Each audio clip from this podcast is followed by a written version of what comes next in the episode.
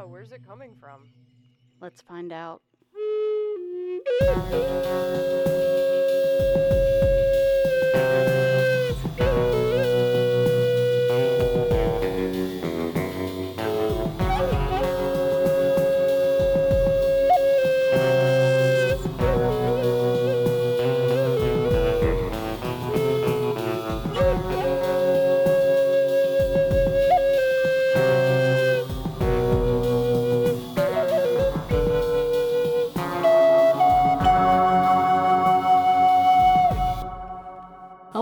welcome to the Six Degrees of John Keel podcast. I'm one of your hosts, Barbara Fisher, and with me are. Kendra Maurer. And Morgana. Tonight, we're welcoming Stephanie Quick. She's an experiencer, author, and thinker in the paranormal community. She writes at her blog, Ghost Dog is a Mystery Box, where she explores issues pertaining to women and misogyny in the paraweird community, synchronicities, sex magic, and ethics. Hello, how are you doing tonight? I'm okay. How are you all? We're, We're good. good. Yay! Yeah. So it's really good to have you here. Um, I've talked with you a lot online about uh, issues of women in the paranormal community. Yeah. Um, and as we both know, it is the situation with women is we've always been here. We've always been part of the paranormal community, sometimes a huge part. I would argue that Madame Blavatsky and her theosophy pretty much is sort of the, the little tiny thread that runs through pretty much everything in the paranormal community from the 19th century to the present day. Whether it's noticeable or not, at quick glance, it's there. Um, and she doesn't always get the credit for that. Uh, but we've always been here, but we've also always had some issues with being part of the paranormal community. Um, one of my favorite people to talk about, who I think is sort of like, as you said earlier, the grandma, uh, sort of our spiritual grandmother in the paranormal uh, community, is Catherine Crowe. and uh, she's she went on the first scientifically minded ghost hunt that was called a ghost hunt in Edinburgh, which I think is awesome. In a uh, volcano, right? Yeah, yeah. yeah. I mean, that's that's pretty ex- exciting. She went under the pretense that someone was going to buy this building that was supposedly haunted, and they went and they investigated it. They didn't have all of the equipment that modern day investigators have, but they did a lot of the same kind of things. They spent the night in the building and they had a few experiences. And the person who was thinking about buying it said, Should I buy it? And they were like, No.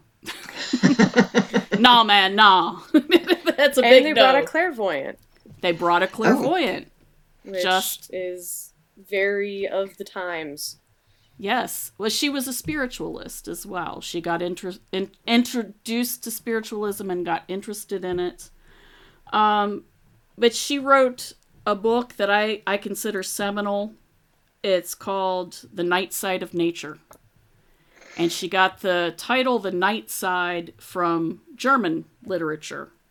Um, they had there's a, a way that they talk about there's the the sun side of nature mm-hmm. the things that we see on the surface the things that we see in the daylight the things that everybody knows about and then there's the night side where the hidden things are and where the supernatural exists. And one of the things she said in the beginning of that book and it struck me now she writes like a woman from the 19th century. She was writing in the 1840s and they really believe in dependent clauses in, in the Victorian period. They love those dependent clauses. They're not wrong. They love those clauses, man. And so she's writing sentences that today we would be like, break it up into like three sentences because that's a run on. I don't know what's happening. And those words are too big. So I'm used to reading Victorian literature, but even so, I was sitting there going, dang, girl. Um, But what she said sounded like John Keel. Ah, What she said was, is our scientists refuse to look at this data.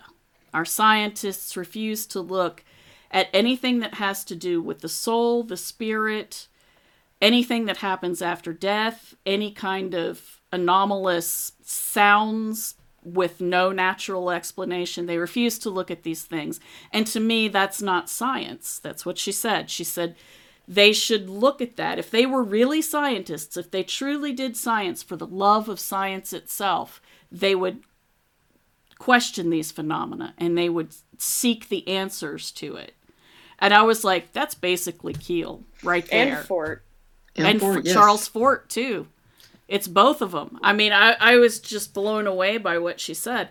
She also is the person who brought uh, the words poltergeist and doppelganger into the English language. She used them in that book because there was no single word in English to to name that phenomena.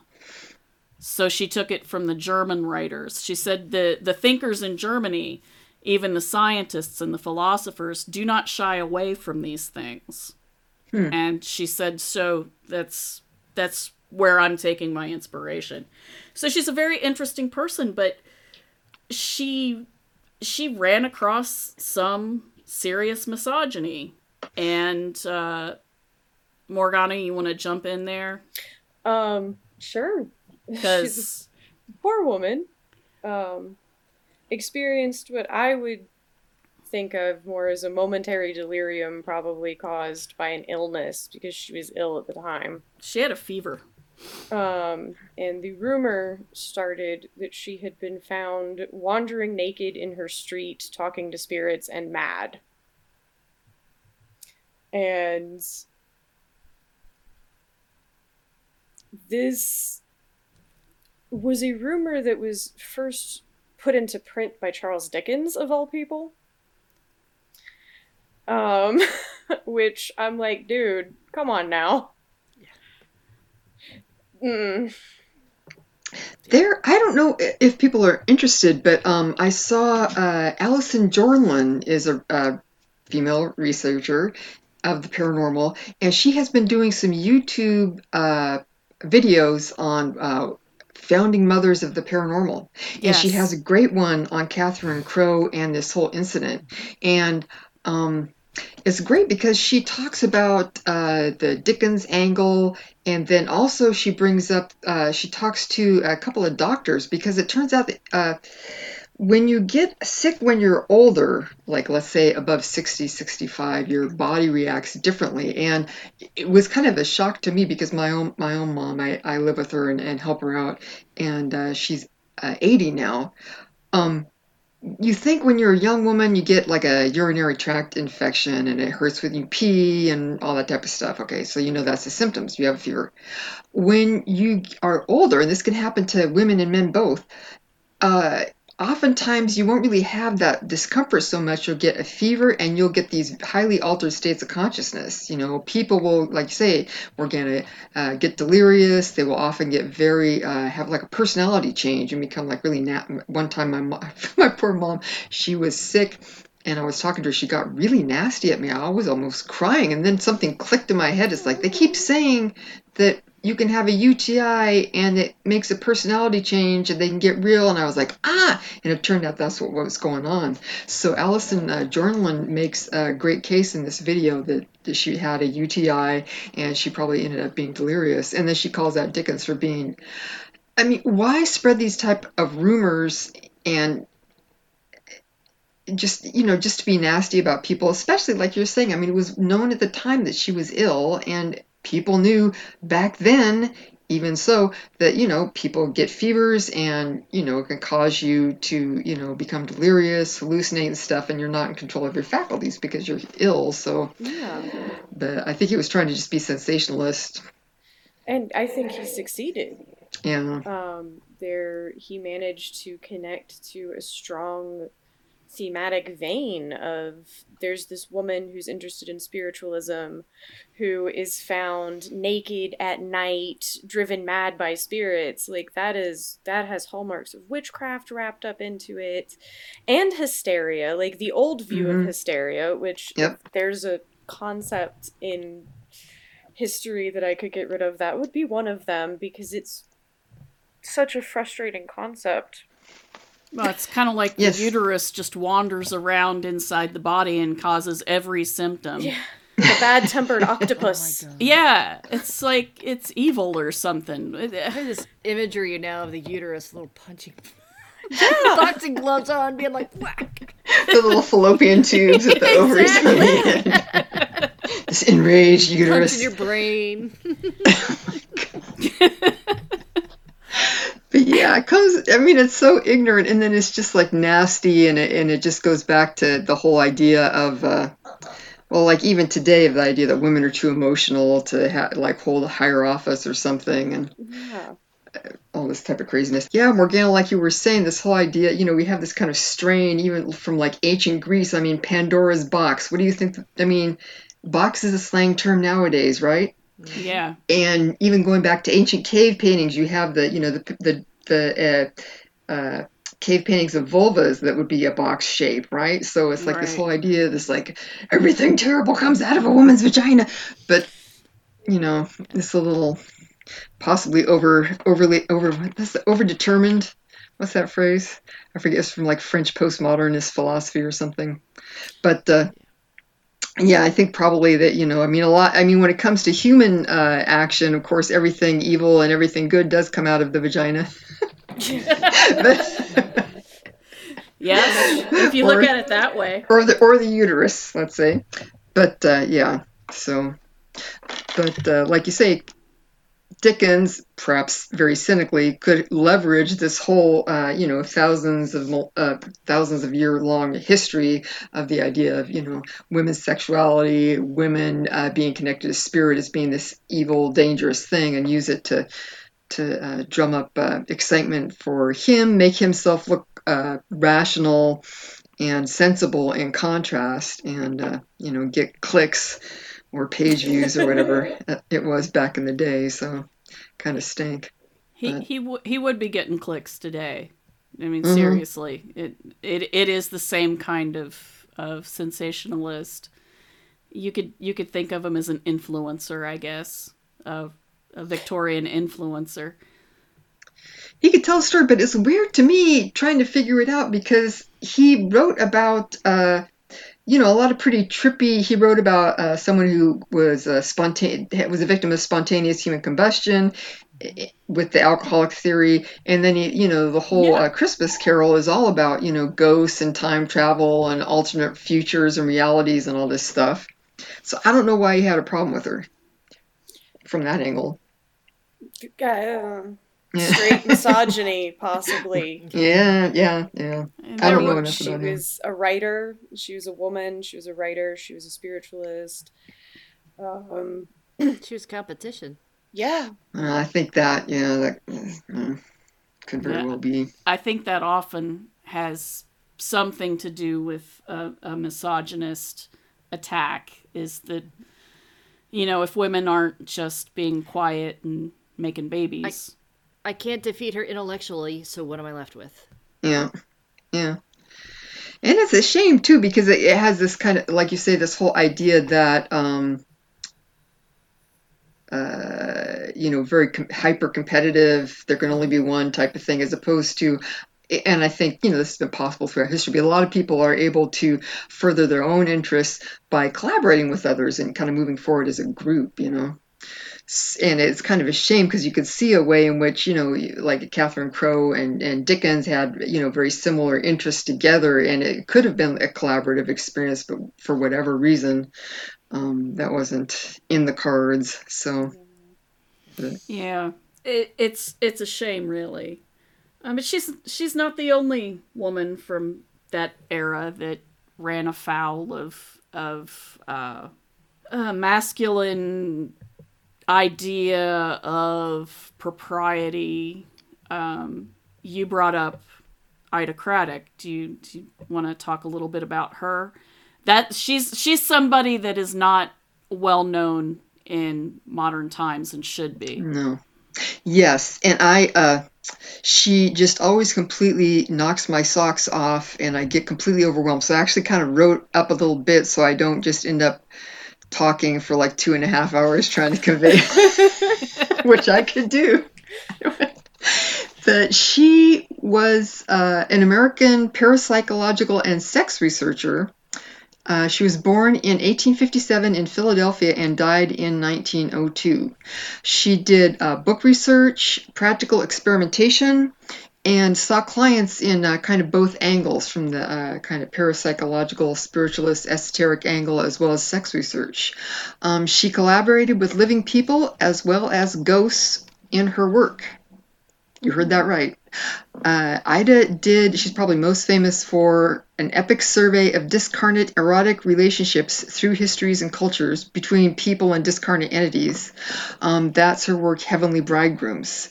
Um, she also developed a uh, survey to help diagnose sexual difficulties and uh, in couples and people, and developed 87 case studies of uh, sexual clients, their stories that she worked with uh, and uh, both of these were, um, I guess, Krafft Ebing had done uh, case studies before she did, but as far as the questionnaire, she was about 40 years ahead of Kinsey, who was the next person to work in that way uh, about sex.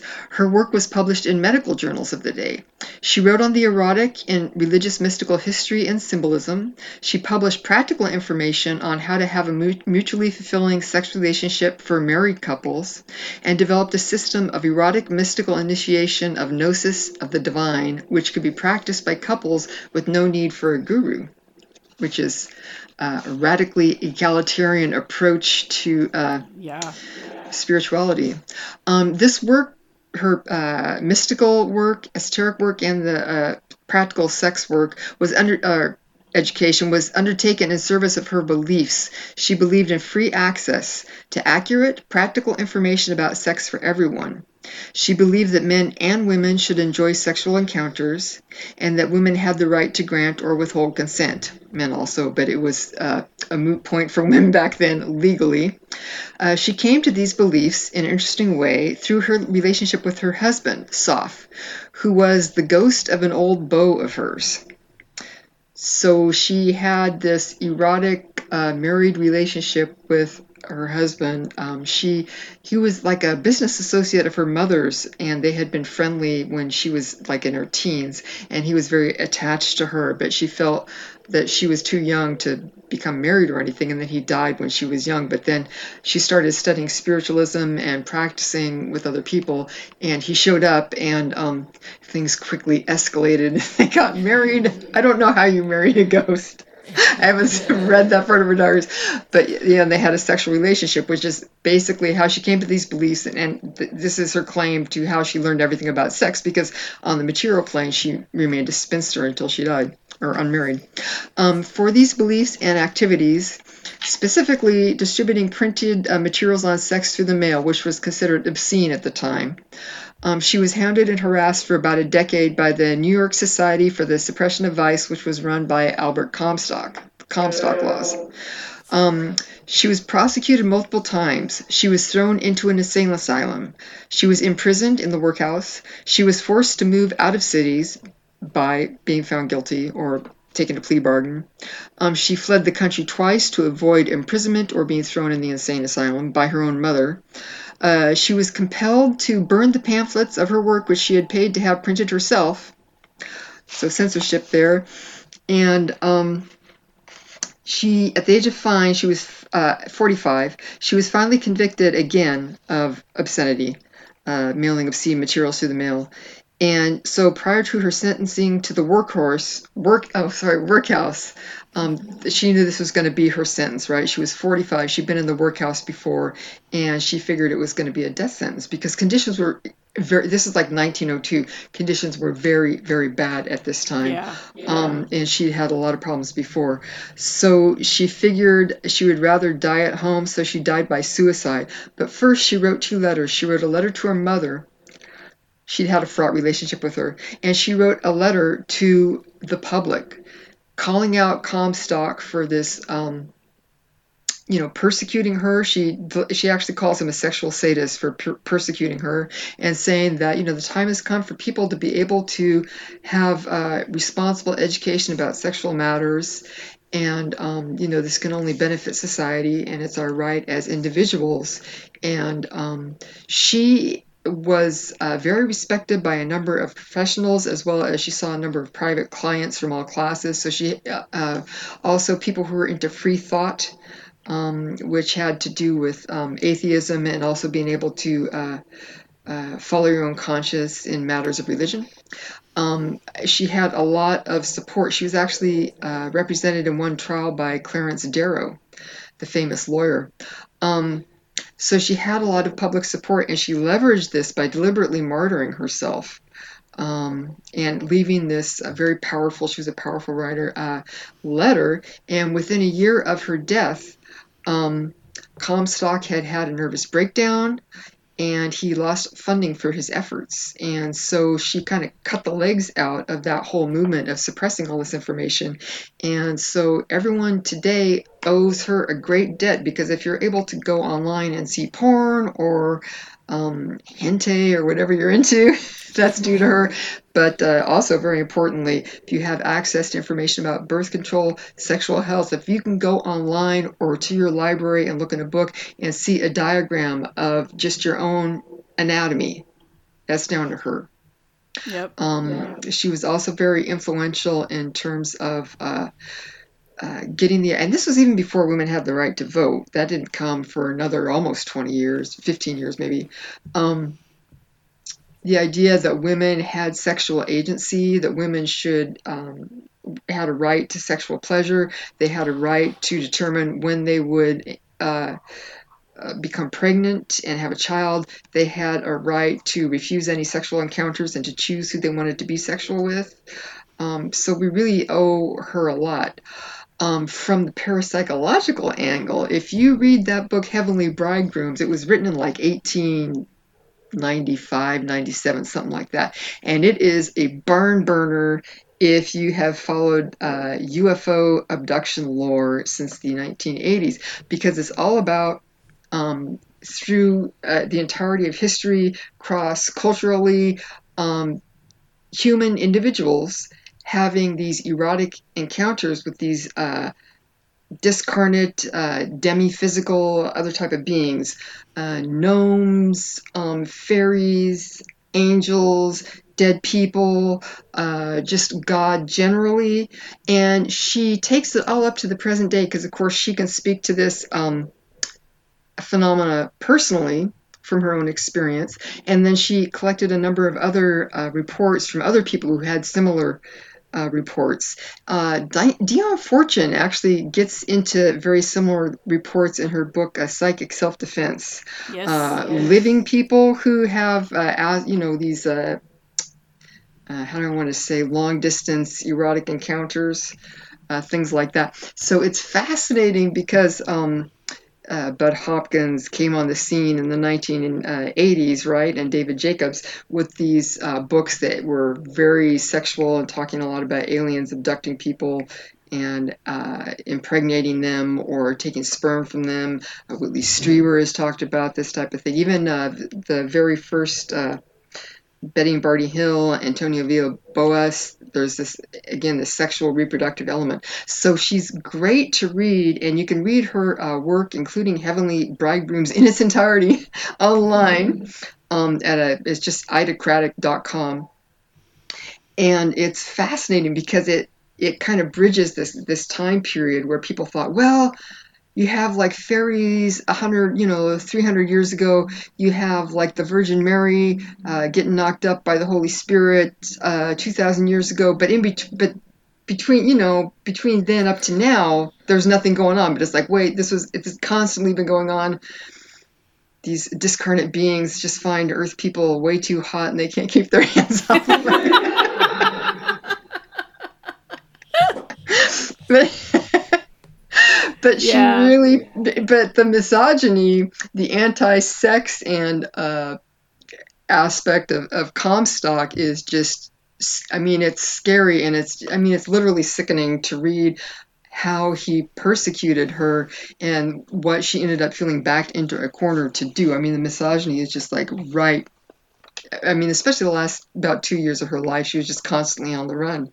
And finally, she's just like, okay, I'm not going to, I'm just going to go with it and, and see what I can do to leverage it after I'm gone. Partly because she had this very intense relationship with her husband and then also uh, people on the other side. You know, um, there was a guy, Iasis, I think he was like a doctor. I don't know if I'm saying his name correctly, but she, he was her main collaborator in writing Heavenly Bridegrooms. He'd say, go in this direction or try and research in this area. And uh, so but uh, yeah, I mean the misogyny was like on on display big time, and then she's you know very influential with the uh, sex magical practices as they became more uh, prominent in the 20th century. So Aleister Crowley had good things to say about her work. He was a big fan of her work. Yeah. Yeah. Um, you know, Comstock. Uh, I'm just going to grab onto him right now. Mm. If I could shake him, I would. Uh, he pretty much went after he went after men and women both mm-hmm. uh, for for breaking the law, but he is the motivator behind that law even coming into existence, and he yep. basically went onto the floor of Congress. How this was allowed, it's not really, you know, it, it's not really clear to me, but he basically hounded Congress people until they read his bill that he wrote mm-hmm. declaring these materials obscene and that if they were taken across state lines physically or if they were sent through the mail that it would become a federal offense and the fines that they talked about, you know, you think about, oh, you get a fine, eh, so what? You know, because nowadays, most of the time, if you get a fine for something, it's like a $100, you know, a speeding ticket, ah, it's $150, eh, whatever. These were thousands of dollars. These, these were, you know, they were up to, you know, fifth, I saw one that was like $1,500 two thousand dollars, three thousand, five thousand, and in those t- days, that was a lot of money, especially for a you woman bankrupted. Yes, for life. Yes, he yeah he claimed to be responsible for fifteen suicides, and like because, that was a nice thing. Yeah, and he was yeah. supposedly a Christian, so he, you know, well, whatever. Um, yeah. I'm not gonna go off on that rant. Uh, but you know, he went after Victoria Woodhull Yep. He went after Margaret Sanger. Yes. Uh, he went after Emma Stone. He mm-hmm. went after. Oh my gosh, I'm I'm running out. I can't remember all of the people that he went after, but it's kind of a who's who of 19th and early 20th century feminists. Um, and uh, a lot of it had to do with birth control. And in mm-hmm. fact, it wasn't until 1997 that the Comstock Act was completely rendered toothless. Oh wow, I had no idea. Yeah. There was uh it was being used to prosecute people for talking about abortion on the internet in the in the 1990s. That there, there were yeah. some uh right to right to life people uh anti-choice people who were using that to get prosecutions for mm-hmm. people talk. So Barney Frank introduced a bill in 1997 and it was passed that basically rendered it fairly toothless, but it is technically still on the books. It's just that nobody has has used it to prosecute anything. Thankfully. Yeah, it's yeah, it's crazy when you think about the First Amendment, which is, you know, the First Amendment, and it's pretty sweeping as far as what it protects people but being boy, able to say. But, but, the Comstock Act just pretty much just yeah. pooped on it, wiped its butt, you know, and was yeah. like, "Yeah, to hell with that. waving with it like a flag." Yeah. yeah, yeah. we don't need we don't need that First Amendment. Not when it comes to bodily autonomy, autonomy yeah. or anything. Mm-hmm. Clearly, that's a bad or any thing. discussion of sex ever. Yeah. Yeah because that's just bad for some reason. It's like the seven dirty words. hmm Yeah. in comedy almost. It except worse in a lot of ways. It's way worse. Because it It's way has to worse. do with you know people's health. health. Yeah, I mean that's the thing. also, It- Yeah. like all censorship is bad, but there's censorship being bad because it's censorship, and then censorship of important things pertaining to humanity's ongoing health and the rights of segments of its population, and that's just Yep. it's extra layers of terrible. Yeah, and it's it's ridiculous too because it's like this whole idea that uh, how do I want to say this? That men and women are like living on separate planets or something, right? Because the fact is, if you're married to someone and you want to have a child, then you know you're you're in the soup together as far as the the sexual health the Yeah. and reproductive health of that person. I mean, people can pass diseases back and forth, right? Children are dependent upon having a healthy um, two parents, really, or you know, whatever, to help them develop properly. The people around them need to be healthy. So it's not like it's some separate thing where you have, oh, this person, the woman went out and was a slut and got knocked up, and so she's evil. And, and so she deserves to get syphilis. It's like, well, what about the baby getting syphilis when it, you know? Yeah, I know. It's yeah, it's just ignorant. I mean, it.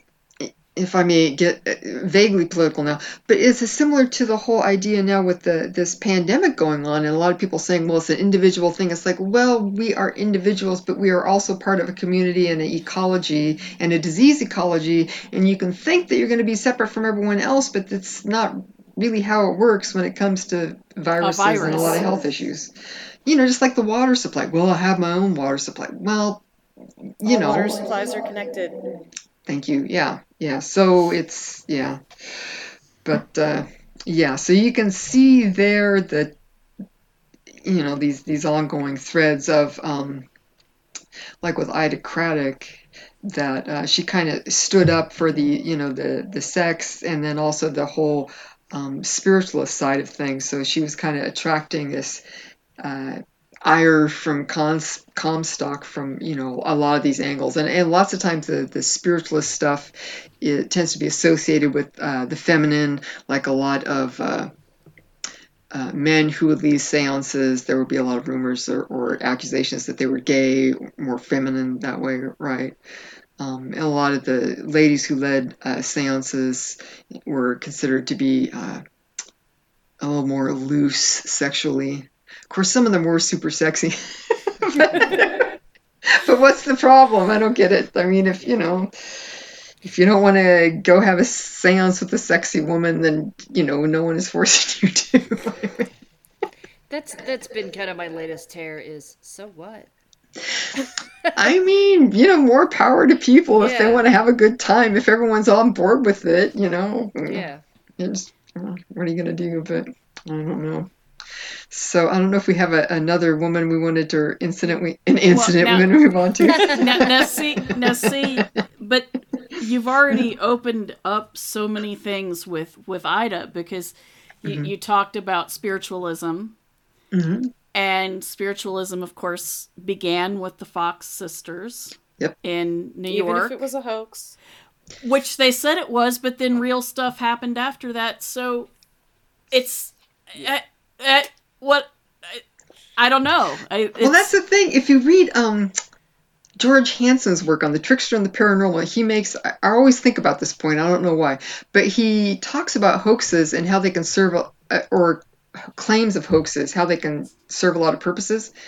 And if you look at a lot of like poltergeist phenomena that breaks out, lots of times it'll be in like really stressed out households at times of crisis, and then it brings all this focus onto them, and so you can make a hoax or make a claim of a hoax to get people off your back yeah. because you're just tired of dealing with the drama. You're tired tired of dealing with all the attention, and so I, I wonder about that with the Fox sisters. If they just was it a hoax? Was it a hoax, Barbara? Like you said, because that's the other thing. A hoax can can help kind of grease the wheels for real stuff to Uh-huh. happen later. Exactly. Exactly. Yeah, so we don't know. Yeah, yeah, they're It- fascinating. But the but spiritualism, as you said, has has been generally associated with women. Mhm. Not always, as you say. There's plenty of male uh, spiritualist mediums. There was Indridi Indridason, Mhm. who I love his name because of Indrid Cold. Ah, And, eh, yeah, he was he was interesting. He was a young uh, man from Iceland, and he was amazing at being able to create light phenomena ooh. in a darkened room, and uh, things mo- he could he could cause things to move around the room, and he was never found to be hoaxing in any way. He was he was very strongly investigated. Uh, he died very young though Mm. um, he was he was very interesting. But there was also Daniel David Home. Yeah. He was he was very very famous. But you're right. Most of the time it was women, and um, there was there's an artist named Hilma af Klimt. Mhm. Klint. Um, she's Swedish, and in Sweden now she's considered one of their greatest painters of the late 19th, early 20th centuries.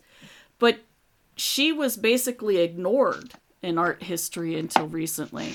And she was doing these amazing, huge abstract paintings, like as big as whole walls. Oh yeah.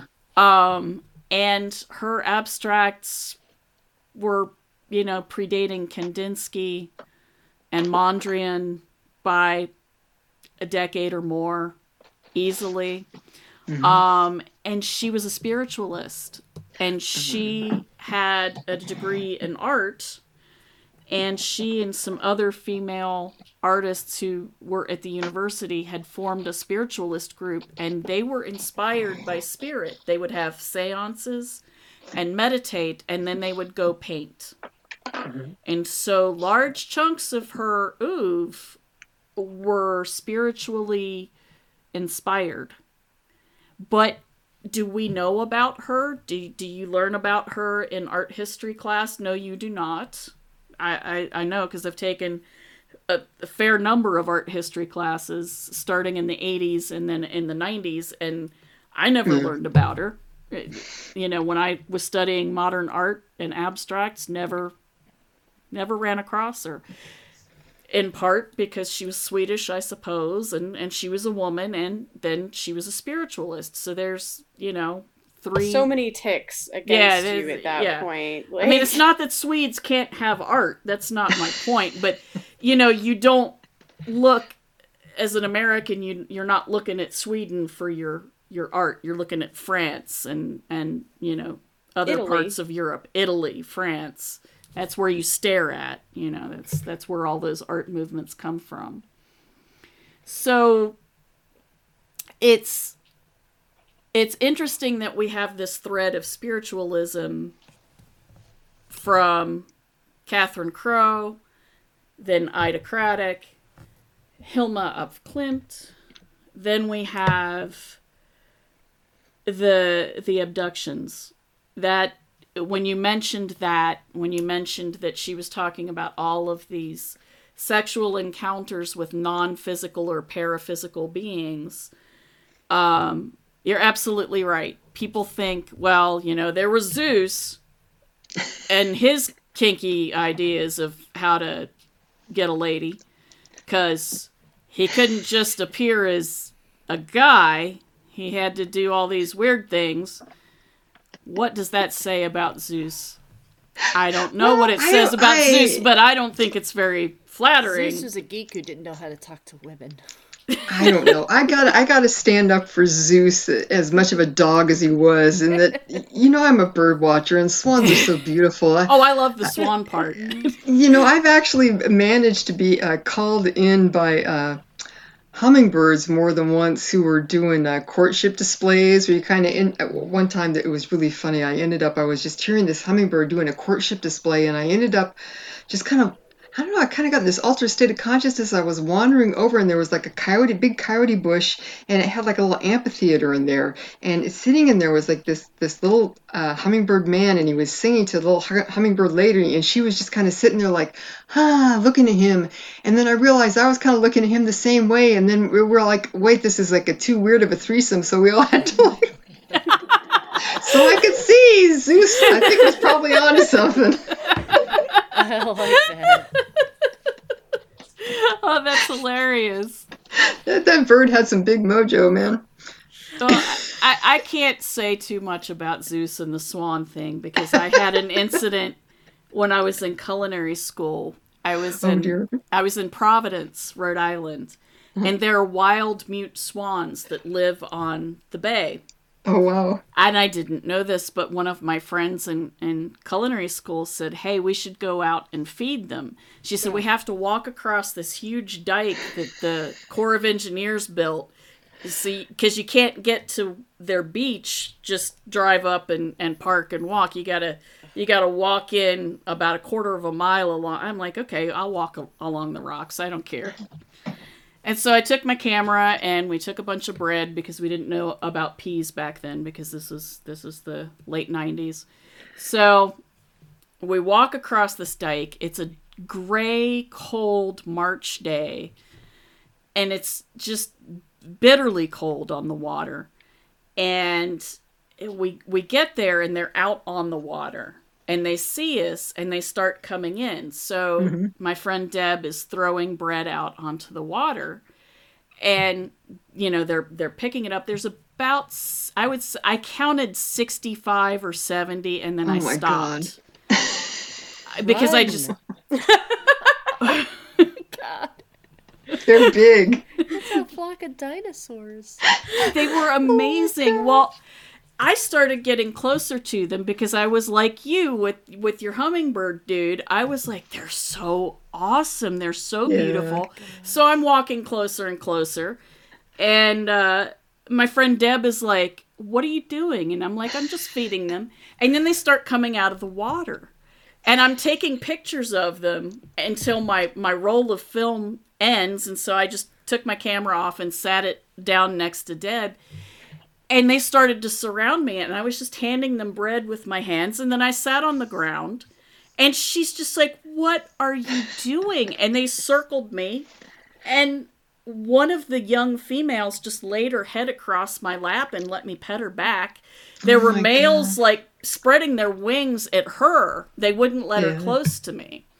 So they were pushing her back and they'd hiss at her and She's a Disney princess in disguise. I- Base I- of not even the disguise is falling away. This is an I amazing know. experience. and and she was just like what is happening? And they were eating out of my hands. None of them bit me. None of them attacked me. Oh, they let me pet them. Uh, the bales were towering over me you know when i was sitting on the ground. I'm not very tall. So they were like you know these giants. And i was just like this is so cool. And she, she told everybody the next day in class she Oh was like that woman is crazy she's like first off she's a witch you're right. You were right. All of you were right. She is a witch. She is because nobody else would have been able to let those swans get around her and not get beaten to death by their wings because they flapped at her and, and mm-hmm. chased her. They chased her away Yeah. past a certain point. She's like, she's a witch. It's, there's no other explanation that she just really actually is. And uh, one of the African American guys who was in the class who wouldn't let me near him with a broom said, I told y'all. I told y'all. I knew. He's like, Oh god. y'all look at me all funny when I was like, girls with green eyes be witches, but it's true. She He is. called it.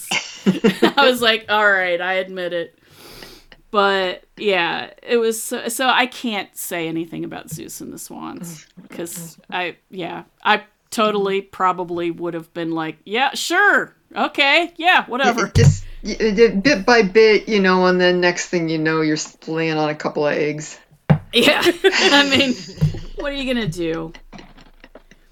Well and that's what she said to me in the car as we were driving away. She was like I can't believe you it was like some mythical horror movie. Like Zeus oh my god. I was like afraid that one of them was gonna turn into this giant thing and grab you and fly away. And i was like well you would have explained it to Zach after you. She's like, "Yeah, I was gonna go tell your husband." Well, She got kidnapped by swans. she got kidnapped by the giant swans, and then they'd be dredging the bay looking for you and taking me in for murder. So no, I just would have driven away and not said anything to anybody. Oh my god. Oh, so that's classic though. yeah, but yeah, that's that's it's the whole idea of non-physical beings having sex. There is a continual, you know, playthrough. Accounts and And so- mythology. yeah. and uh, fairy lore, angel lore, demonology, incubi, succubi, and it does go through up until you know into the 19th century, and then you get into the 20th century, and there's still some little bits of it, and then it starts to explode with the UFO phenomena. Yeah, once again. And I, oh, the UFO phenomena and the abduction thing. I the first time I read Bud Hopkins Intruders, I was I was in my early 20s and I remember there was one one account and I tried to find it in the book the other day and I couldn't find it. But there's one account where it's a transcript of him uh, and I believe it's with Kathie Davis, where he's uh, hypnotizing her. He's asking her leading questions. And I remember catching that the first time I read it, and I was like, how can anybody take this seriously? He's he's leading the witness. You know, this is not how you ask questions in a court of law. This is not how you, you know, this is how you ask questions as a journalist. I was actually taught by an older uh, journalist when I was in college the first time around. And he was like, Barbara, if you want to get somebody who's closed mouthed to tell you what you know he knows, but he's not going to tell you, this is how you ask the questions. And he's like, you, you soften him up first and you kind of come in from the side and you essentially corner him into making the admission. And that's what Bud Hopkins was doing. I mm-hmm. was like, he was he was putting words in her mouth. And so I was like, oh, that's kind of like he could be creating a false memory. That bothered me right away. And he did have men that he worked with, so it wasn't just with women, but the majority of his big cases were women. And Yeah. that that made me question what's going on in, in Bud Hopkins' mind. And yeah, that bothered me. I I just wanted to add while I'm thinking of it before I forget, but I and I've listened to about half of it, but uh, within the last like about three weeks or so, um, Kathie Davis herself had a big interview with uh, Peter Robbins. He has a new show out, Meanwhile on Planet Earth, I think it's called, and it was fascinating to hear her talk about uh, her own experience, her experience with her sister. She talked a lot about family history, and if uh, you're interested in kind of the para weird and people tend to have these type of odd experiences, um, there's some great stuff in there. Uh, but and it was nice to hear too just her telling her own story because when that book came out i remember at the same time i was i think we're about the same age and i went down to the library up the street and i saw this book and started reading it and i just had kind of an off feeling about it too of just kind of my take on it was a little bit of the leading question but also i kind of got the feeling that it was um, like they were rushing to make everything super literal and physical right away as opposed Yeah. to kind of i think it's important with a lot of these experiences where you don't know to acknowledge that you don't know and just be able to create a space where people can kind of sit with that not knowing because you just want to run right away to getting some answer and it may be the right one or it could be something bad it's just like uh, in uh, crime investigation when you see the first obvious suspect and you just put everything on that that may be the case. It may be completely wrong. You need to be able to know what you know, what you don't know, and be able to live with uncertainty. And it seemed to me like there was a lot of just pushing this to being very literal. And of course, David Jacobs, I think, uh, was the researcher who uh, really decided to make everything super literal and uh, super dia- diabolical. Yeah. Even though we're in the modern age. and this is all crazy new stuff with uh, uh, souped up science, but still it just comes down to like diabolical, uh, weird beings. And I think he, yeah, that when I read, because Jacobs was coming out around the same time, some of his work, and it was his transcripts are just atrocious. And um, again, we find going forward this whole idea of like sexual sadism, talking about these like horrible, um, you know, uh, uh, sadistic sexual encounters involving uh, torture and captivity and people being paralyzed so they can't move and having things done to them against their will and we're being invaded by these aliens who are starting to make these hybrids that can infiltrate us and are going to take over the world for reasons unknown. And he's the only one that knows. Yeah. out of however many billions of people are on the planet he's the one person who's figured it out. Yeah, that that's uh, not real. I don't know. That's not trustworthy sounding to me. Mm, no, and again, it comes down to a lot to the whole idea of uh, being like really having a very strange vibe around sex, being really freaked out by sex.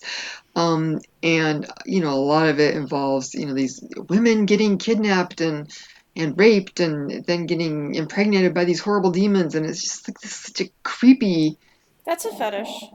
yeah. Morgana just comes right out and says it. She don't play. she don't even play. I Well, just, I mean- it, it just is. uh, I believe that strange things happen to all kinds of people, and I will never tell somebody that what they think happened to them did not happen because that is not respectful. But I, I don't feel comfortable with the concept of post hypnotic regression entirely, really, because it's shady. It just it's it's shady. I It's don't trust murky- artists and uh, doctor doctors of history to be doing hypnotic regression in the first damn place. Yes, let's be is- honest. it- Bud it- it Hopkins was an artist. David Jacobs is a historian. It should be the realm of psychiatrists and psychologists if you're going to do it to people. And it should be done in a clinical setting, I suspect. Um, maybe this is because I'm a child of the 90s, so I remember seeing the Satanic Panic on TV. Mhm. And all Speaking of that leading happening. questions, and you know that was like a huge thing like people kids weren't allowed to play d&d kids weren't allowed to listen to heavy metal music. I was called a satanist because i was gothic. I was a goth in middle school. Because this was still close enough. So, I have a funny story about the Satanic Panic, if I may. yes. Go for it. So, Please. I lived in northern part of Cincinnati, a little town called Fairfield, and I used to race bicycles, so I was on a bicycle all over the place in the hills and hollers in that region. Out of nowhere, there, on all of the road signs, there was this little black bat, in the in the letters E I R N T, right underneath it, and it was the weirdest thing. It just showed up everywhere all of a sudden. And there were all kinds of theories as to what these stood for, what it was all about.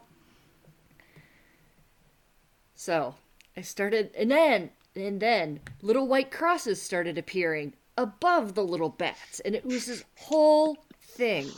okay, this is wild. I, I, I was dating this guy, and I said something about these, these little bats. He busted up laughing, and I'm like, "What?" And he's like, "You're gonna love this." I'm like, "What?" And he goes, "Me and my buddies got really drunk one night, and earnt is the sound that the bats make. So we made a little bat and put the sound underneath it and spray painted it everywhere, and everybody lost their minds. It started putting little white crosses. He's like, it was the best way to spend a summer. That's great. Yeah. That's awesome. Mm-hmm. That Good was the Shannon. thing when I was that it was like that. That there was sort Yeah. of that climate like that when I was a teenager, even just like in in middle school and when I was younger is eh, things were Satan. Yeah. Still, like there's a suspicion of that, and it didn't really. That culture didn't change until Columbine happened, and then all of a sudden everything was school shootings instead of Satan. Yeah. There's still that whole because this there's a whole um I forget who I was talking about this with. I was sending someone a, a long private message, screed I think or something. Anyway, um, but yeah, there's a this whole uh, kind of uh, industry where you have uh, like a they tend to be kind of evangelical churches and they have their whole media set up and you have uh, Christian books being published and then you have um, well like cable TV was big in the 1980s like the 700 Club and you have uh, radio stations that started to become more along that ilk and people speakers that would make the circuit between all these uh, institutions. And so you could have this kind of consistent messaging about uh, you know what is Satan. Uh, I had a um, in the 80s we had um, we lived in suburban uh, Castro Valley in uh, the greater San Francisco Bay Area, and our neighbor who was uh, Catholic and had lived, or her husband was Catholic, she was evangelical. She lived next to us for like 20 years or something in the same town, everything, and she became convinced through watching the 700 Club that in our uh, elementary school down the street that I'd went to, my mom worked in the uh, school district office and was in elementary schools a lot. She became convinced that they were having satanic worship and child sacrifice in the schools. Yeah. And I was like, but what? What? Well, she saw it on TV and she's getting it from her church too. So she's getting it from these various angles. And it's just like, but I was down. I mean, at this point, I think I was even working as like a teacher's aide off and on in the schools. We were there. My mom was working there. It's like we have all these people that are in and out of there all the time. But yes, she's relying on because she's getting it through all these authority uh, uh, kind of channels, you know, TV, the church, and everything. Yeah, so it's crazy. But um, yeah, so there was definitely that angle, and I think that the whole uh, alien abduction phenomenon ended up kind of uh, running with a lot of that same energy, and there was a, a lot of the same uh, ideas of uh, using hypnotic regression to help retrieve these memories, which could be a very dicey uh, proposition. Especially, I mean, the last thing you would want to do is to have, you know, people that, like you said, uh, Barbie, that have like no training and don't know what they're doing. Um, it. Speaking of women in the paranormal, again, it, I uh, there's a great book and it's interesting too because of where it falls time wise. But uh, Ann Druffel and D. Scott Rogo wrote on the Tujunga Canyon incident. And I think Ann Druffel is still alive, last I heard. Anyway, she's very old. But they investigated these um, strange encounters that, in some instances, instances, seem to be very physical, and in others seem uh, very uh, demi-physical or uh, in the imaginal. Uh, with some women who are living in this canyon, uh, themes of reproduction come up, and and uh, erotic attraction and love come up as well as uh, healing modalities in these incidents. And they did end up using at some point. Uh, hypnotic regression, but it's fascinating to read this book because it was uh, prior to uh, Bud Hopkins and David Jacobs but they uh, go to great lengths to find a, uh, a, medical certified you know psychologist who's a hypnotherapist and to have the person checked out for medical conditions and they take a lot of care with the whole process and it's not like they're just relying on that eh, eh, for everything, hinging everything on that. But they, you know, visit sites and they take witness accounts and they just try and all these angles to try and get out what's happening in this phenomenon. And they have some of the freakiest drawings in that book of aliens. Because at one point, that this woman and her son and her like girlfriend are in this car and they pulled off on this uh, windy remote road and they're in the car and these entities come up and they're like humanoids pretty much like people but it's kind of like they're in this kind of like matte black all over and they have like a black matte face and these drawings are really creepy and the one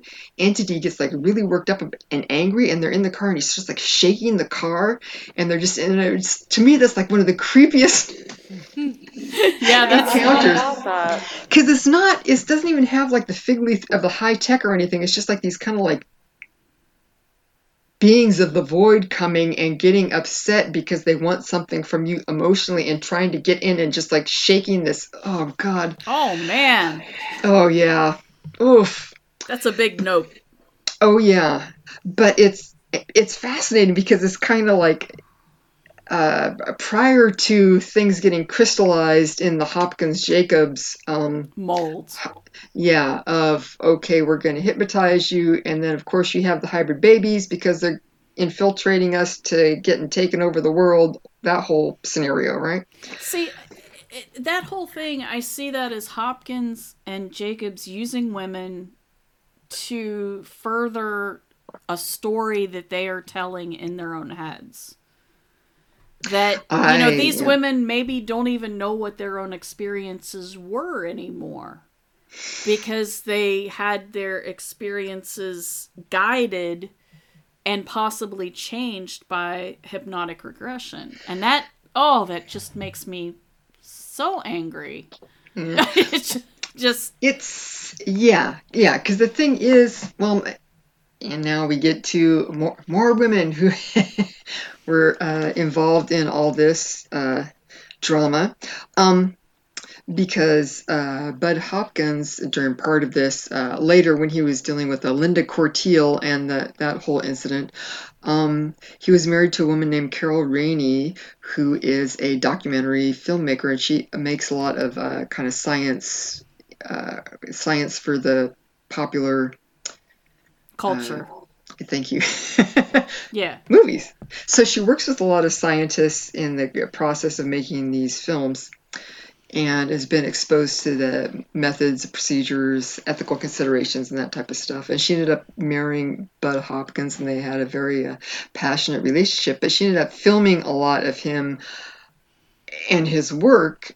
And she had been, uh, I think, raised in a particular religious type of uh, environment where she hadn't really been exposed to a lot of the whole alien abduction stuff before she married him and and met him. So she has since then come out with um, some uh, film footage, and then also she's written a couple of, of articles about some of the stuff she saw happening that eh, goes to Hopkins um, looking for like the next big story hmm as you know because you kind of got the feeling that and and i understand part of the problem is that people have these weird experiences you don't really have places you can go to for decent help Yeah.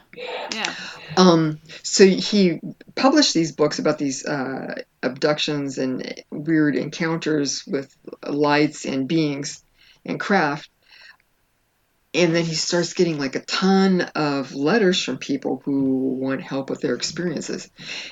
And um, so a lot of people and people that I respect found him incredibly helpful with them.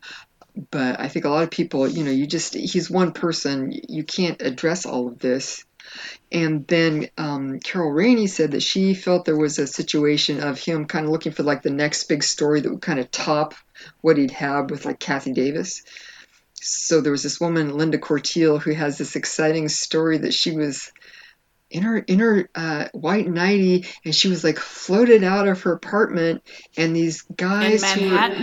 Yes, these guys were like, I think they were stopped on the Brooklyn Bridge Yep. by this UFO, and they saw the UFO. They saw her being floated out and up into the UFO, and there were supposedly two uh, bodyguards to, I think it's Perez de Cuellar, Yes. the the big guy up in the UN. Uh, He's not in the UN. He's big in the UN organization. Yeah. I knew what you meant. So yeah, so this is you know a pretty spicy, uh, exciting. You know, it's like you know the truth about UFOs. You know, they're, it goes all the way to the top, right? Kind of scenario. It's, it's very Mulder. Yes, and uh, Linda Cortile is, I mean, you can see uh, video footage of her, and she is an Italian uh, American housewife from New York. So she's uh, very fun to watch. It can really tell a story and very emotionally uh, exciting. And, you know, I got, got, this real charisma to her. But I, I think that, uh, uh, well, there, there's times when I guess Carol saw that uh, Budd had picked up the phone and, and Linda said, Oh, yeah, my cousin saw this. I'll have her call you. And then she sees him pick up the phone and he's like talking, Oh, yeah, blah, blah, blah. And he gets this look on his face. He puts it down and, and she could hear through the phone too. It was obvious that it was Linda pretending to be her cousin. And he knew it. But the story is so great. And you could, you know, he was making a lot of money. I mean, I, these were yeah. bestsellers, yeah. right? Like a communion and stuff that you know, that kind of phenomenal big moneymaker. And um, so he was looking for like the next big story, she felt. So when Carol came out with this information, it was after, uh, unfortunately, Budd uh, became ill and died. They had divorced before then, before that. So when she started to come forward with um, this film footage and started to talk and write about what she had experienced in all this, um, it's terrible. I had people that I have known before then and since then, and they're good people. And if they think they're respectful of women, I think that they make a good effort to be. But they're like, oh well, uh, I haven't looked into it, but it's like obvious that she's just like you know a woman scorned. What can you do? And I'm just like, I, she got it, pilloried. Uh, she really got, yeah, she really, yeah, she really did. And around the same times, we had, uh, you know, Budd Hopkins worked very closely with um, David Jacobs, although Jacobs had more of the grand guignol uh, kind of blood and guts and demons. Uh, I think so, I think that mm-hmm. the difference between the two is Hopkins mm-hmm. wanted to rescue women. Mm-hmm. He he wanted to be a knight in shining armor. He mm-hmm. wanted to help women. He didn't want to hurt women. I don't think he had a bad intention in his body. Kendra's making a finger. I, yeah, I know she's used to me making the finger, and I'm trying not to interrupt, but I'm like, go ahead, yes! go go for it. Something that I have noticed because a hobby group that I'm a part of is very much married to the chivalric knight in shining armor. Mm-hmm. Every guy wants to be a hero, and the hero needs a damsel in distress, and unfortunately, that damsel may not be in distress, but he'll save her anyway to feed that need to be the hero.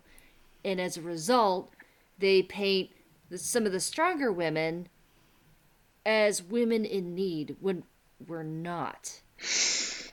And it kind of undermines us as strong women. And when we fight back against it, everybody's like, oh, he's a great guy. He's just trying to be the, you know, he's just trying to help. And it's like, that's great and all, but for every hero, there's a victim.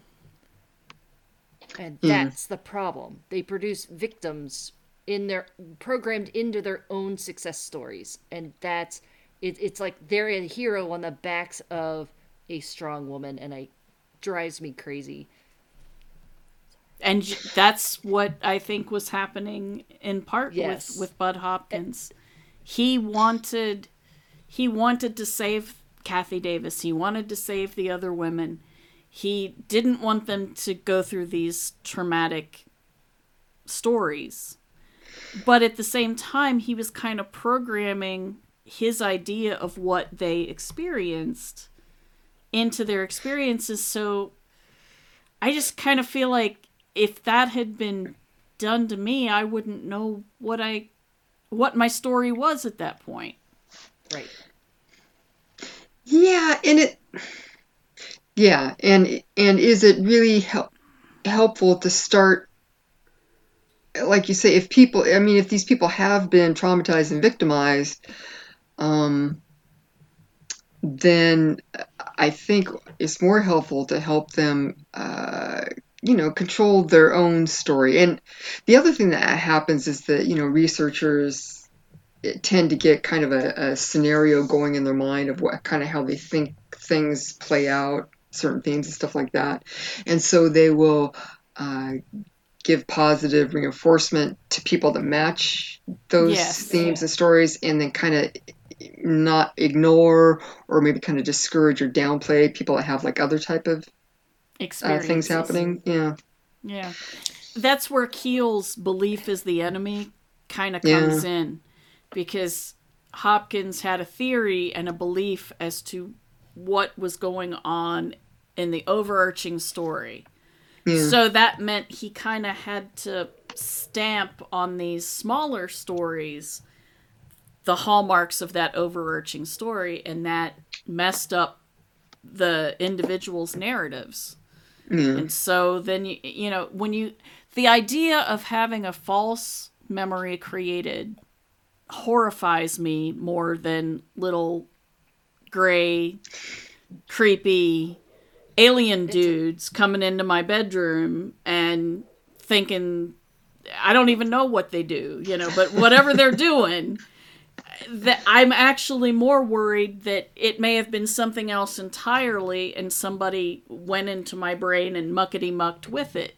And It's a violation by your own kind. yeah. Y- We're supposed to be on y- Team Human. Team Human is messing with Team Human. That's a problem. Team Alien, they're their own thing. We need to be a team, not yeah. And then David Hashtag Jacobs, I think he just has issues, as Morgana said. that's a that's a that's a kink. You know, there's there's a there's a there's a whole mess in there. I And- Well- also think that it's highly likely that researchers did not realize that they were doing this at first. Yeah. Oh, and tons of researchers didn't realize they were doing this at all. Yeah. Um, and there's plenty, there are female researchers who've used hypnotic regression. I'm thinking of Linda Moulton Howe off the top of my head. Mhm. Yeah. um, and with with abductions even um, which have been medically creepy Yeah. um, i'm reading an alien harvest right now Mhm. and there's there's plenty of super super creepy definitely frightening things happening in those and so i i almost wonder if the tool is the major problem Yeah. I yeah. then followed by a possible other problem of who is wielding the tool and to what end Yeah. and i just everybody stop hypnotizing people please just Well, please That's- the- and part of the problem maybe is i don't yes. know enough about it to to say straight up no but as everything i have read about hypnotic regression is that it's dicey It- Well, the other problem is that the part when you have these like high strange encounters, like you have a near death experience, you see, you get close to a landed craft, uh, you see Bigfoot, uh, ghost, poltergeist. People are getting in these like really uh, unusual and exotic altered states of consciousness that they cannot uh, get out of, calm down from, maneuver in, and so in a way, uh, there's like a people like a Jeff Ritzmann, Jer- Jeremy Vaeni, a Jack Brewer. They're very against any type of hypnotic regression, which is fine. I, I don't know that I really know enough about it to completely rule it out. But at the same time, I think they don't go far enough because some some of these people, I've known some people that are very prone to these uh, kind of dissociative states, uh, trance states, uh, weird altered states of consciousness.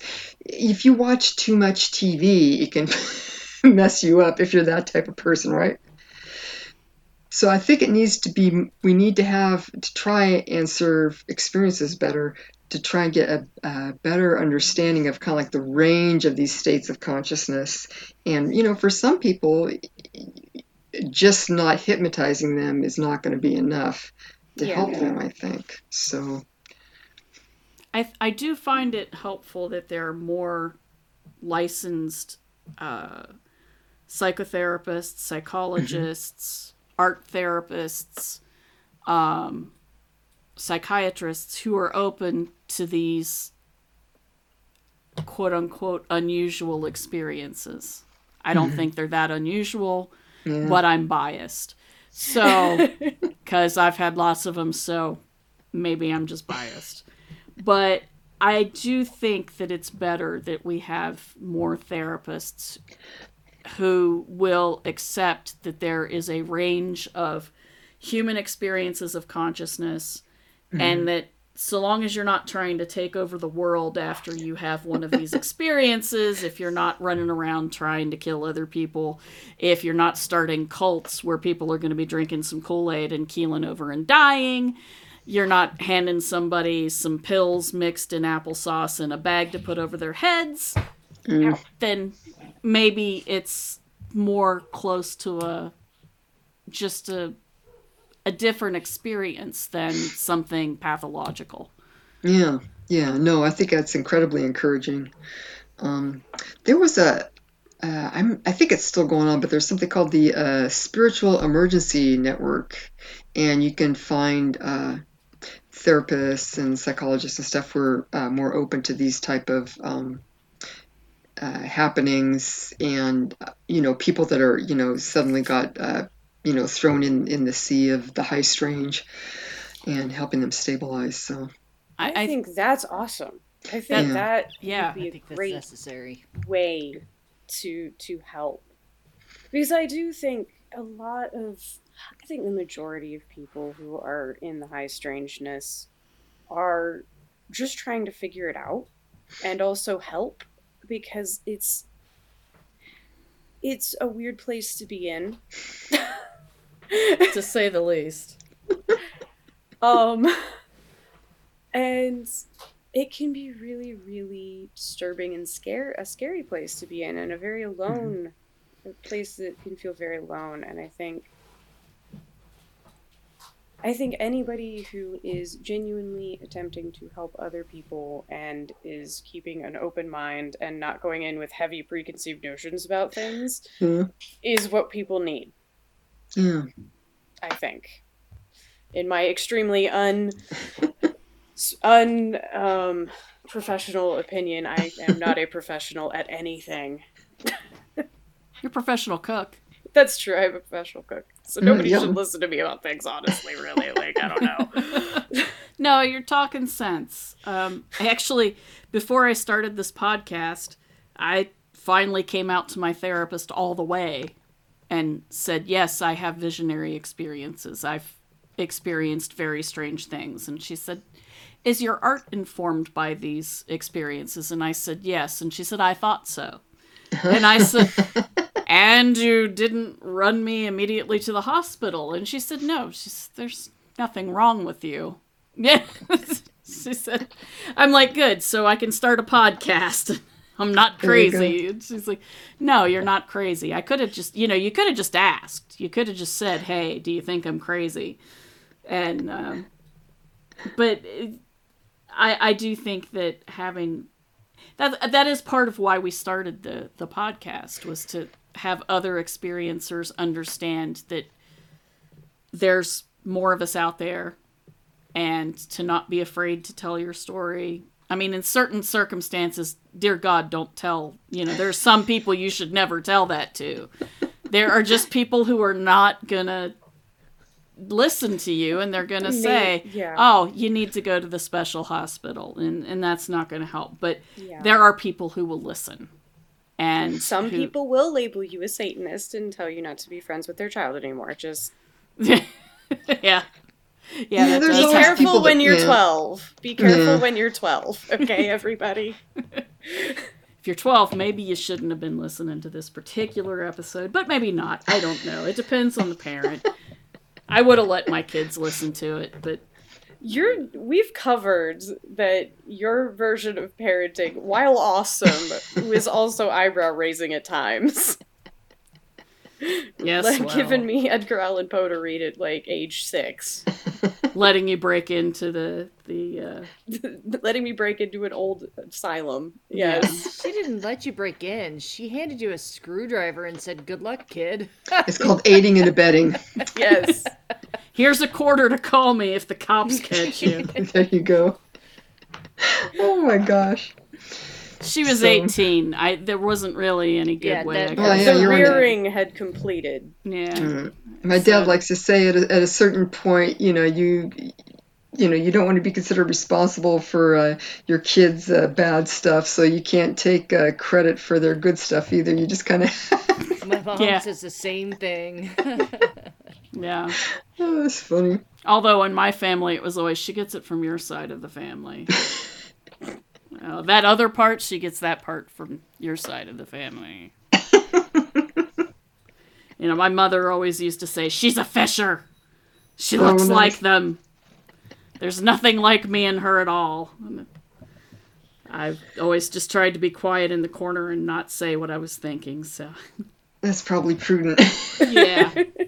oh yeah, it is. It's very prudent.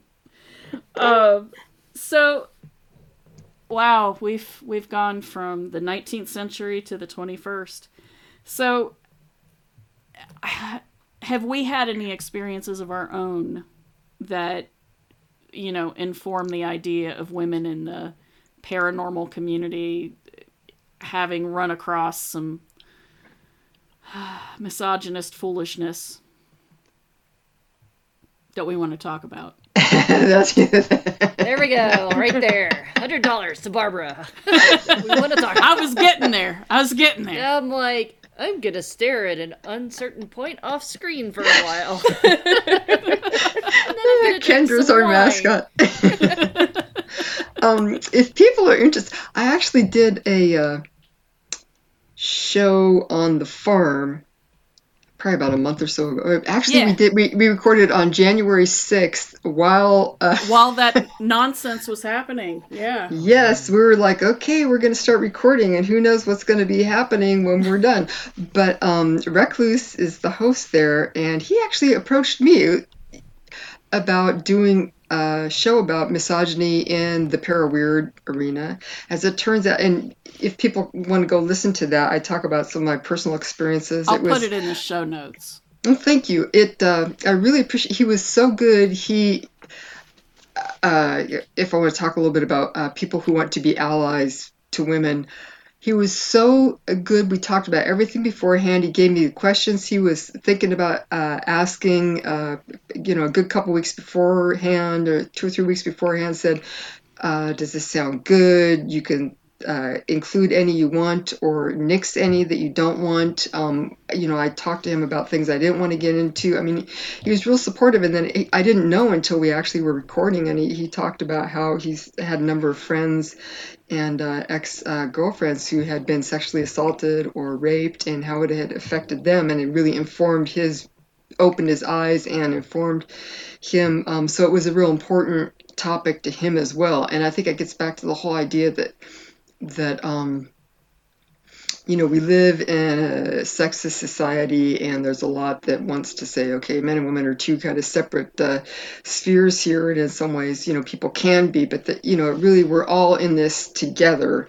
Um, so but if people to listen to that it, it was harder on me than i thought to just be kind of because i wanted to think what do i want to talk about? What don't i? My own personal experiences. And when it was harder on me than i thought i'm almost 60 and um, just stuff that happened when i was growing up and a girl. And you know i even just before lockdown uh, i got groped by uh, someone who lives in my neighborhood here because i uh, got a little bit uh, relaxed and let my guard down.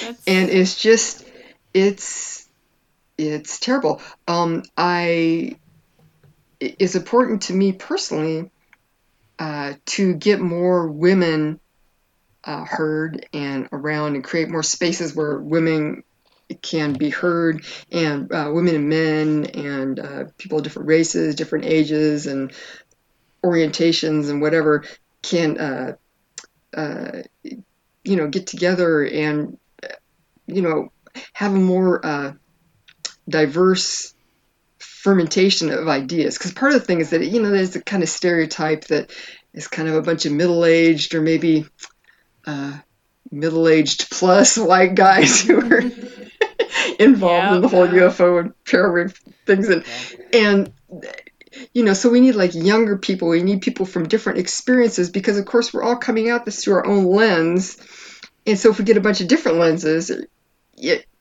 you know, we're more liable to be able to kind of z- hone in on different ideas. You know, people from different backgrounds, um, uh, scientific uh, versus artistic versus uh, there's a lot of anthropologists out there, folklorists, you know, whatever. Um, so, uh, but I have noticed that.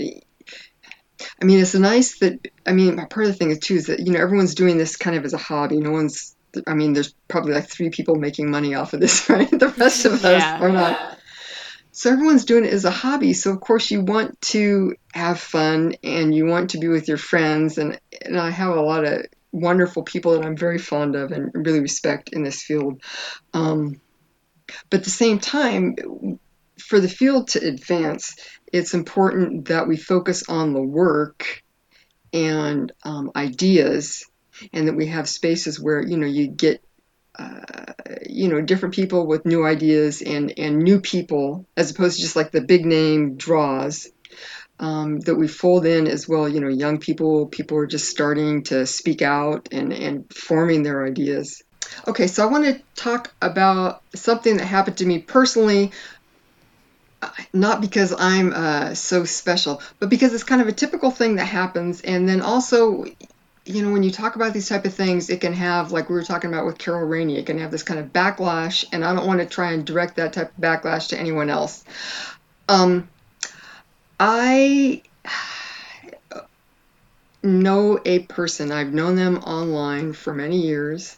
Um, they're a man, and uh, they're very uh, prominent in the community. I've had a lot of respect for them and their uh, many endeavors. I have uh, promoted them uh, in my own capacity in different ways, and I recommended uh, uh, pieces that they've written and stuff. And they um, are prominent in terms of uh, helping with a large um, outlet for paranormal uh, material online.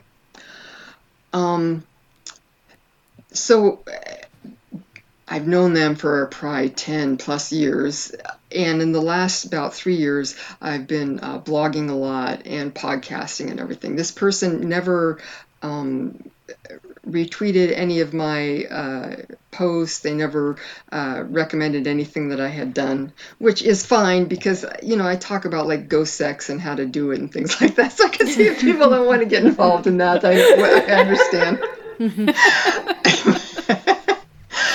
but however, um, I noticed, especially the past year, I had been involved in a couple of arguments with this person when, specifically when they about uh, sexism and. Uh, one time it was that they were pro- promoting a word and I said that that's really sexist in my experience and in my use and I would not recommend it and they were just would not back down and were arguing with me that I as a woman did not know what words were sexist and have been using against me in a sexist way. Um, anyway, so a while back, I ended up finally that this person used their platform on the internet to uh, mention me to their audience, and it was because they were saying that they were blocking me and that they recommended that other people do so as well. Uh, which is not that great uh, for me personally if I'm trying to like get more clicks or whatever. But the worst part for me is it's very important to me to try and get more diverse voices heard in this community. Partly because, you know, we're all looking at this from our own angle, from our own lens, and we need to get a bunch of different angles in there so that we can try and hone in on these things. Yeah. Plus, I love a weird story, and you know, different backgrounds, different people. They always have like a different kind of weird thing happening. They'll have some fantastic insight that you love.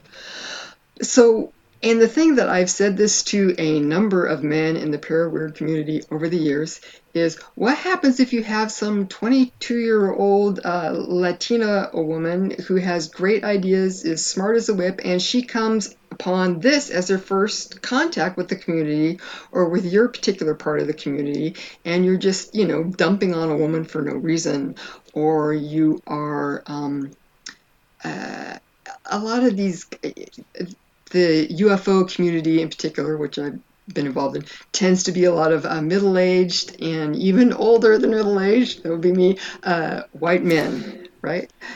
A lot of great uh, guys, needless to say, uh, but they'll sh- share a lot of pictures of. Um, like go-go girls from the 60s dressed up as like space bomb beauty kind of things which is fine but if that's like all you're putting out there it's like I, I asked uh, my collaborator in Synchronicity Experiences one time, Steve Ray, it's like, where's the UFO beefcake, right? If we're going to be equal about it, you don't see all, you don't see like sexy. Closest, closest thing we get is Valiant Thor, and Valiant Thor from know the what? 50s is not all that.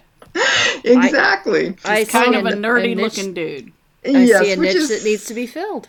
exactly, It is a or niche. or we could uh, maybe focus on ideas and creating a welcoming space for people Yeah. of different uh, backgrounds, um, which is terrible because. Um, as I was saying, uh, we recorded this once before, and, and there was a technical problem, so I'm saying it again. But um, there's probably like three, maybe four people in this whole thing that are making money. The rest of us, everyone else, is doing it for love, right?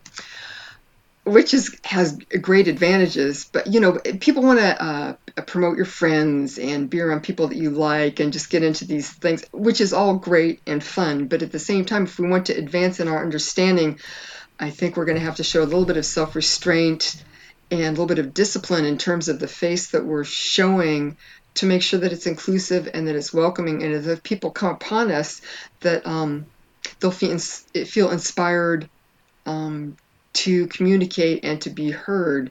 Um, I'm always concerned with, uh, especially younger people. In my case, it's gonna be like a 40, someone's 45 or something. you know, but partly it's just the field is old. Um, you know, coming in and participating. I, uh, oh gosh, I, you know, people like Ardy Sixkiller Clarke. I mean, it's fantastic the work that she's done with uh, gathering uh, the stories of Indigenous American people of, about you know encounters with I craft and sky people.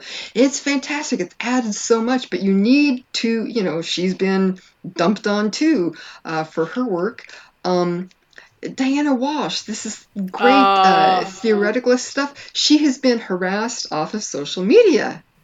Yeah. And at some point, and I'm talking to you men right now, you all love reading my sex magic stuff. You love hearing me talk on podcasts about sex and the clitoris and ghost sex, right? What you could do for me, if we're going to make this transactional, sh- don't just share Diana Walsh. I mean, she's like a goddess and a rock star. Don't just share the person who has the PhD and the best selling book. I mean, you share them too, but share the, uh, you know, the young women, the women who are just starting out. I mean, you can f- feel free to message me. I will find you people that and tell tell you what to say about them. But if you ha- start to create an environment where, you know, even if people are saying stupid things or having missteps, but people are looking around saying, hey, look, there's, you know, a 30 year old black guy there talking about the, this stuff. Or here's a, a, a young uh, Asian woman talking about, um, you know, mushroom uh, circles and the contact with the, the mycelium is through the pineal gland or whatever the heck, right? You know? If they start to we just start to see more of these people through and this is a very easy thing for everyone to do just sharing diverse voices and people are doing different stuff. Um, then we could start to create a uh, an atmosphere where more people will um, be uh, feel welcome and come up. And that that's something you could do even if you don't feel like you have the guts or you're just uh, are, don't feel like you can deal with the drama of confronting people about harassment and things like that. But even just i think sharing voices and kind of amplifying uh, women's voices people of color voices um, you know start to create a momentum. So that's my spiel on that. I think it's a good spiel. I mm-hmm. think I it's, think it is it's a good really It is a good. good spiel. Well, and something that I would like men to recognize is that even though they're not actively engaged in misogyny or sexism, they still benefit from it. And I want guys to really start to analyze wh- what they can do with what they gain from that misogyny. So use the platform that gives them to help everybody else be a part of the community, whether it's you as a guy, as what these guys perceive as an equal or a, a, someone who's lateral to them. Speak to them. Say, that's not okay. That behavior is uncool because there's only so much they'll hear from us. Yep. Yep. Yeah. Yep. Yeah, I've been because- saying this for a decade. Yeah. Because Yeah. I've been involved in in conversations. I mean, I've I've I've been involved online in the weirdness community off and on for probably 25 years in different facets of it.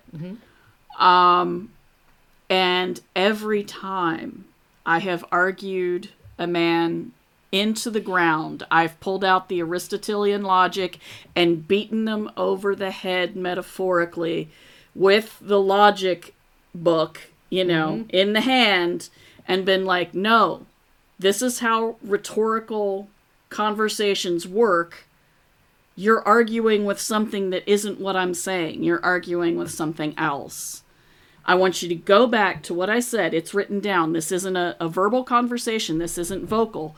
This is written in text. It's right there. It's text based. I'm going to act like we're two scientists trying to hammer out a theory. So I want you to go back and give me proof from what I said that what you are saying is relevant to what I said. Every time I've done that, instead of actually doing the work and admitting, oh yeah, I was actually arguing with what I heard someone say 15 years ago that sort of sounded a little bit like what you're saying and but it's not really. Instead of doing that, which is the way you you act as a mature individual, you say, "Oh crap, I was wrong. I'm sorry." And then you move on. They will just ghost every time. I I just had to do that. I think it was yesterday. I, I got I don't know. It was first thing in the morning, and I read a, a tweet, and I got all hot and responded. And then I was like about the fifth tweet in my thread. I'm like, oh gosh, I I misread the op. Please forgive me. I've been there. That's it's always embarrassing, but it's better to be embarrassed than to Yeah. just be a jerk. I mean, Yeah, I mean everyone goofs. Uh, everyone goofs, and it, you know if people ha- are of goodwill and if you honestly and and um you know sincerely apologize, then and, and especially in public, I found uh you know actually it's, it's a good way to uh, gauge a person's character. I found is if you sincerely apologize and they're and they're cool with it, then that, that speaks Yeah. well of them. So absolutely absolutely you know i i mean i i kind of grew up around howard rheingold if you've ever heard of him um he had a community called brainstorms and it was early on in the the internet in the late 1990s early 2000s i was part of million the, years ago. That was a long time ago. I was young then. I was young and cute, and it was wonderful, but nobody could see me because it was that long ago in the internet, and everything was text. And uh, one of his rules was the first rule was assume goodwill. Yeah. So in your conversations, assume that the person you're conversing with is of goodwill.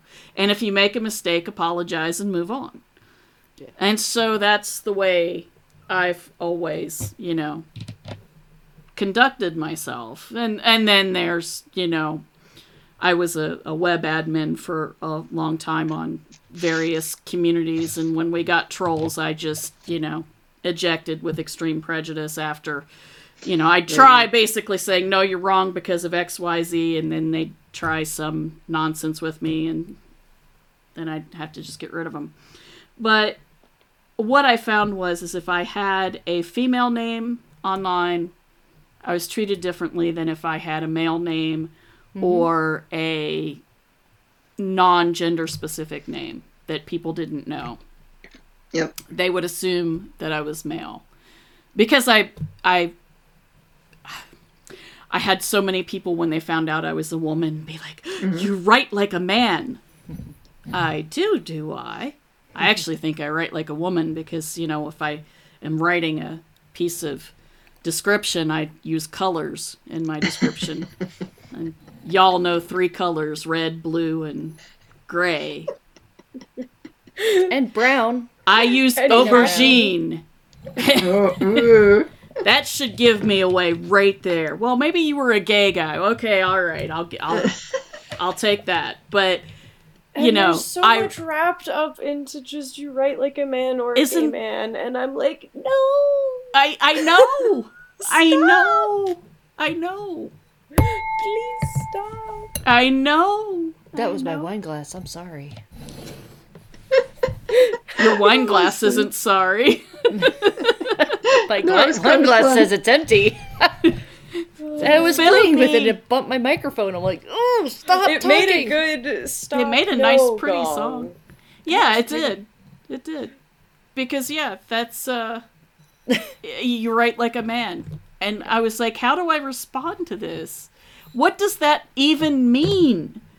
Well, you're very logical.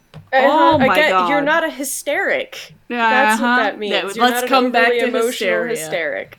I don't Which- have an angry octopus of a uterus in me running around controlling my fingers on the keyboard.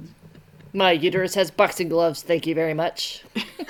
We're gonna, I don't, and maybe we'll get some fan art off of this episode. Oh my god. yes. my feeble, easily distracted lady brain just went, "Oh lord, yes, please give me fan art of this." Um, Okay, internet, you know what to do. Oh, Oh my gosh. I, well, you know, I have to do. We have to do some sort of uh, cover art for this episode, so Oh, you never no. know. Uh oh. Uh oh. I'm, I might just have to haul off and draw an angry uterus with boxing uterus gloves. with boxing Oh gloves. god, that'd be a scream. Anyway, um, so I I tried to put it in the chat. I'm gonna need to be uh doing other things. Sadly, Oh, here. yeah, I was little bit. about to get it. say we're we're Oh, close to. So, so I messed up the transition. No, you're fine. That's okay. We you're can. you're gonna be all smooth. I'm like, hey, I'm breaking the fourth wall. You know what? It, it's yeah. fine. You didn't pee on air. well, uh, I, yet. There you go. I'm, you that story is gonna that story is gonna make everybody feel much less anybody who's nervous ever. It's just gonna be perfect. You're no longer nervous. You haven't messed up as hard as I have. They'll be even more nervous because they'll be thinking, oh my god, it actually happened. That means it could happen again. All right. Well, do you have anything else to say, Stephanie? Dear God, I'm trying to rein this in and I'm failing. It's a, I write like a man, but I can't rein in the, the chaos. I just I write like a man, but I sit when I pee. oh my gosh. um, well, first of all, thank you for having me on and um, and having this discussion. It's uh, yeah, it's just really I. Uh, anyone uh, hit me up if you uh, you know want to uh, be an ally and you're not sure about how to go forward. And um, uh, oh I also have a bunch of resources in that my blog post about that uh, interview I did on misogyny and and in the para weird on the farm. Okay, I'll put that uh, in the show notes too. Yeah, and you know I'm always learning about uh, new uh, you know like women researchers and, and new people uh, coming online with exciting ideas, which I love. Um, and yeah, just thanks so much. I had a great time, and uh, it was really Thanks fun. for coming. It Oh, was fun yeah. to have so you. much. No, it it's was really a lot of fun. Yeah, Yeah. and it's you know it's a, it's it's important stuff to talk about, but then also I got to hear about your whole swan encounter, and I'm seething with jealousy. I'm gonna be like tossing and turning tonight in my dreams. She's gonna be chasing swans. Come here! well, you know I'm gonna go uh, bird watching tomorrow to There a place where go. there are a, a bunch of swans and Well, there you geese, go. so You I'll report know. back. Yeah. But All right. well, be Remember, careful. every yes. just keep in mind every America's Funniest Home Video clip you've ever seen And don't because do they any do them. nothing but attack. Oh yes. Oh, all All right. Thank you for being Thank here. you. We loved thank having you. you. Yeah. Yay! Well, that's all for this week's episode of the Six Degrees of John Keel podcast. If you have any questions or thoughts about the podcast or would like to come and talk about your experiences of the paranormal, you can contact us at 6djk67 at gmail.com. We promise to even answer you, and we are always happy to hear from you. Thank you. Until next time, keep your eyes on the skies. Salt across your doorstep. And don't make eye contact with the haunted doll. Because if you make eye contact, it becomes your responsibility. And then you have to kill it with fire. Bye.